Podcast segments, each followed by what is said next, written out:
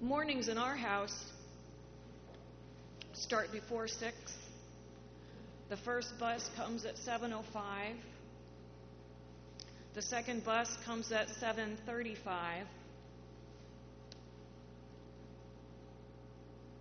Then others leave the house until there's only one person left.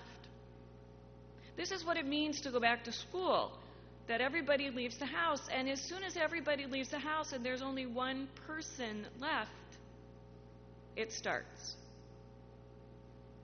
The constant seeking attention. The woeful eyes. The barking and whining and the come play with me, come play with me, come play with me. See, the hardest part about going back to school is for Sammy, our dog. She's had all of her people together all summer, and now they leave during the day.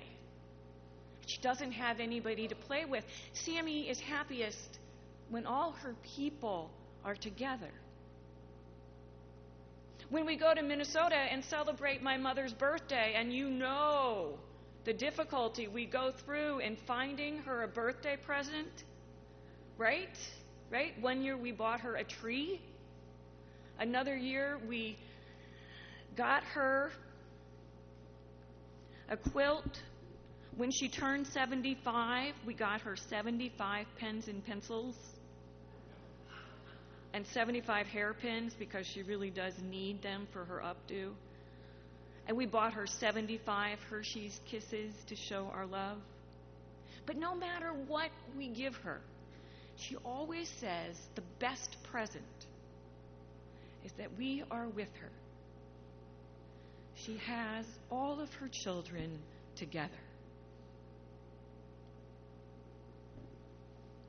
In our gospel, the lesson for today, the angels rejoice. The sheep comes to her senses, realizes how crazy she's been to wander off, and she finds her way back to the flock. The coin, who had decided he had had enough of being cramped up against all the other coins in that little bag and found his way free changes his mind and makes his way back to the woman's purse. And there is great joy and celebration because everyone is all together again. This isn't what this happens in these stories, right? We know a lot about sheep now. It turns out that sheep are even smarter than dogs. In fact, on a list of the top 10 smartest animals, sheep come in number four after chimps and dolphins and elephants. Number four. But still, the idea of a sheep feeling remorseful for losing the way and going off on its own is ridiculous. Sheep do not repent. A coin is an inanimate object. Even in one of Jesus' parables, a coin does not repent. Where is the repentance in these parables that Jesus speaks so much about that the angels in heaven are dancing when just one sinner turns their life around? Is this not really more about the one who goes out to find the lost? Jesus poses this question and says, What shepherd would not leave the 99 in the wilderness to go find the one? What shepherd would leave an entire flock of sheep in the wilderness where it could be eaten by wolves and scattered to go find the one? does not sound like a smart shepherd to me. And the woman, notice the first thing she does when she discovers her coin is lost she lights a lamp. If she only has 10 coins, friends, it costs oil to light a lamp. So she's going to light the lamp, burn all that oil, sweep all night to find this coin, and then hold a party. At this point, I think she's in the hole more for finding the coin than for losing the coin. Parables turn the world upside down. Not even to mention what we're trying to figure out about this repentance. Any shepherd or woman losing a coin would be an absolute fool. So everybody thinking they would say, no, we wouldn't do that. And Jesus says, God is that fool. God will go after the one who is lost until he finds that one and gathers that one up and rejoices and comes home to bring that one to the rest so they are all together. And God is the woman who will shine that light in the darkness who will search and search and search until she finds the one who is lost. These stories are about the relentless love of God. He will not stop searching for us. Fifteen years ago, I preached on this text just a few days after 9 11. I lived on Long Island. And there were so many people lost in New York. People ran from the World Trade Center. And they found safety wherever they could. So on Sunday, after that Tuesday, it was still very confusing about who was lost. And we rejoiced every time another person who was lost was found alive. One had stayed at a friend's house. Another one had just finally been able to contact their family to reassure them they were okay. In those days, I was chaplain of the fire department in Port Jefferson, and they went as rescue workers seeking to find people still alive. And they did. Every time they found someone alive at ground zero, everybody stopped. And everybody rejoiced. And then they went back to searching with renewed energy and hope. It became clear by that Sunday. That a great many who were missing were never going to be found by us.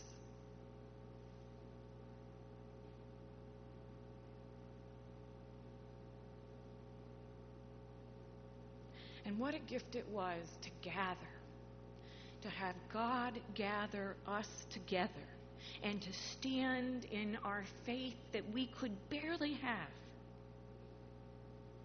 And know that not one person, not one life was lost to the love of God.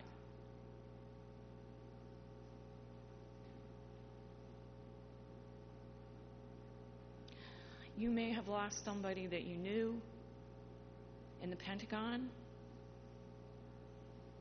on a plane.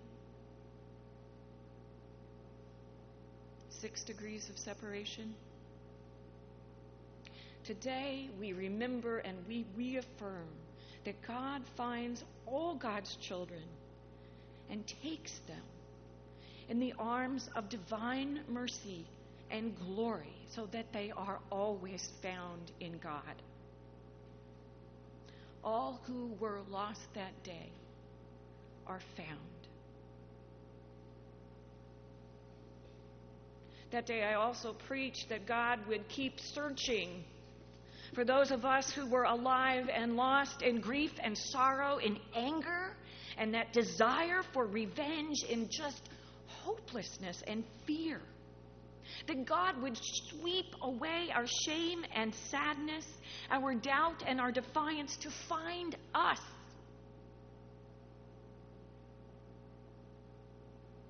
Until God could restore us to the fullness of life. This story is wonderful news for every sheep of God's pasture. But studying for the text this time, I was struck by the words of a Korean seminary student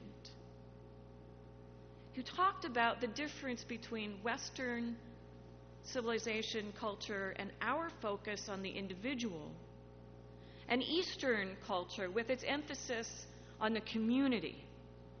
The joy of this parable he saw was not just in the one that was lost. The joy comes from the flock being whole, from everyone being together, from that 100% complete.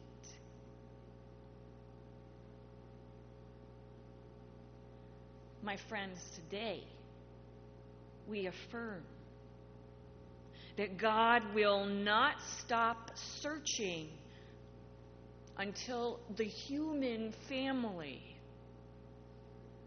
is 100% whole, complete, and joyful. God will not stop searching our fractured society, fractured after 9 11 but fractured in other ways into race and gender, all of the brokenness. God will not stop searching for those lost in violence or still in anger or fear or despair. God will not stop searching. And here, ah, at last, is the repentance Jesus tells this parable to the Pharisees. The righteous ones who were absolutely convinced that they were right, that they lived right, their worship was right, they knew the right people, they lived in the right country, they had the right houses, they said the right prayers and that the other ones that Jesus invited to his party were wrong. The wrong kind of people whose lifestyle was wrong and worship was wrong, who said the wrong sorts of prayers and believed the wrong things. And the first people complained because Jesus was bringing them all together. And they complained because Jesus did not care so much about who was right and who was wrong as Jesus cared about everyone being together in wholeness and joy and able to celebrate. Now, Jesus knows that God loves a party. When everyone is invited and everyone comes, and when all who are lost or lost the invitation or thought the party wasn't for them. Everyone is searched out and found and brought to the party. When all are together and all are celebrating the richness and the fullness of God's party, the angels rejoice. Our hope today is in the God who will not stop searching for the wholeness of humanity. And here today at Chevy Chase Presbyterian Church, we are that hope. We are that hope come to life here and now. We come together lost sheep, found sheep, saints, sinners, Pharisees, tax collectors. We come together. Rich woman, poor man. We come together because God has searched us out and found us and brought us here this day. Today we celebrate homecoming because it means so much more than just the church school starting. It means the richness and the fullness of God's people being together in this place.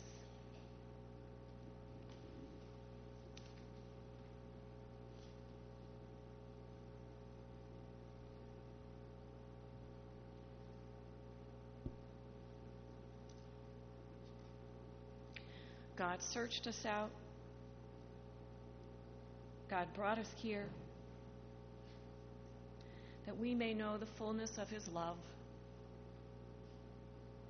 God found us and gathered us so that God may know the joy of having all her children together.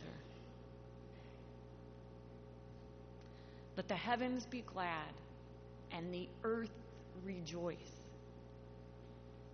We are all together. Amen.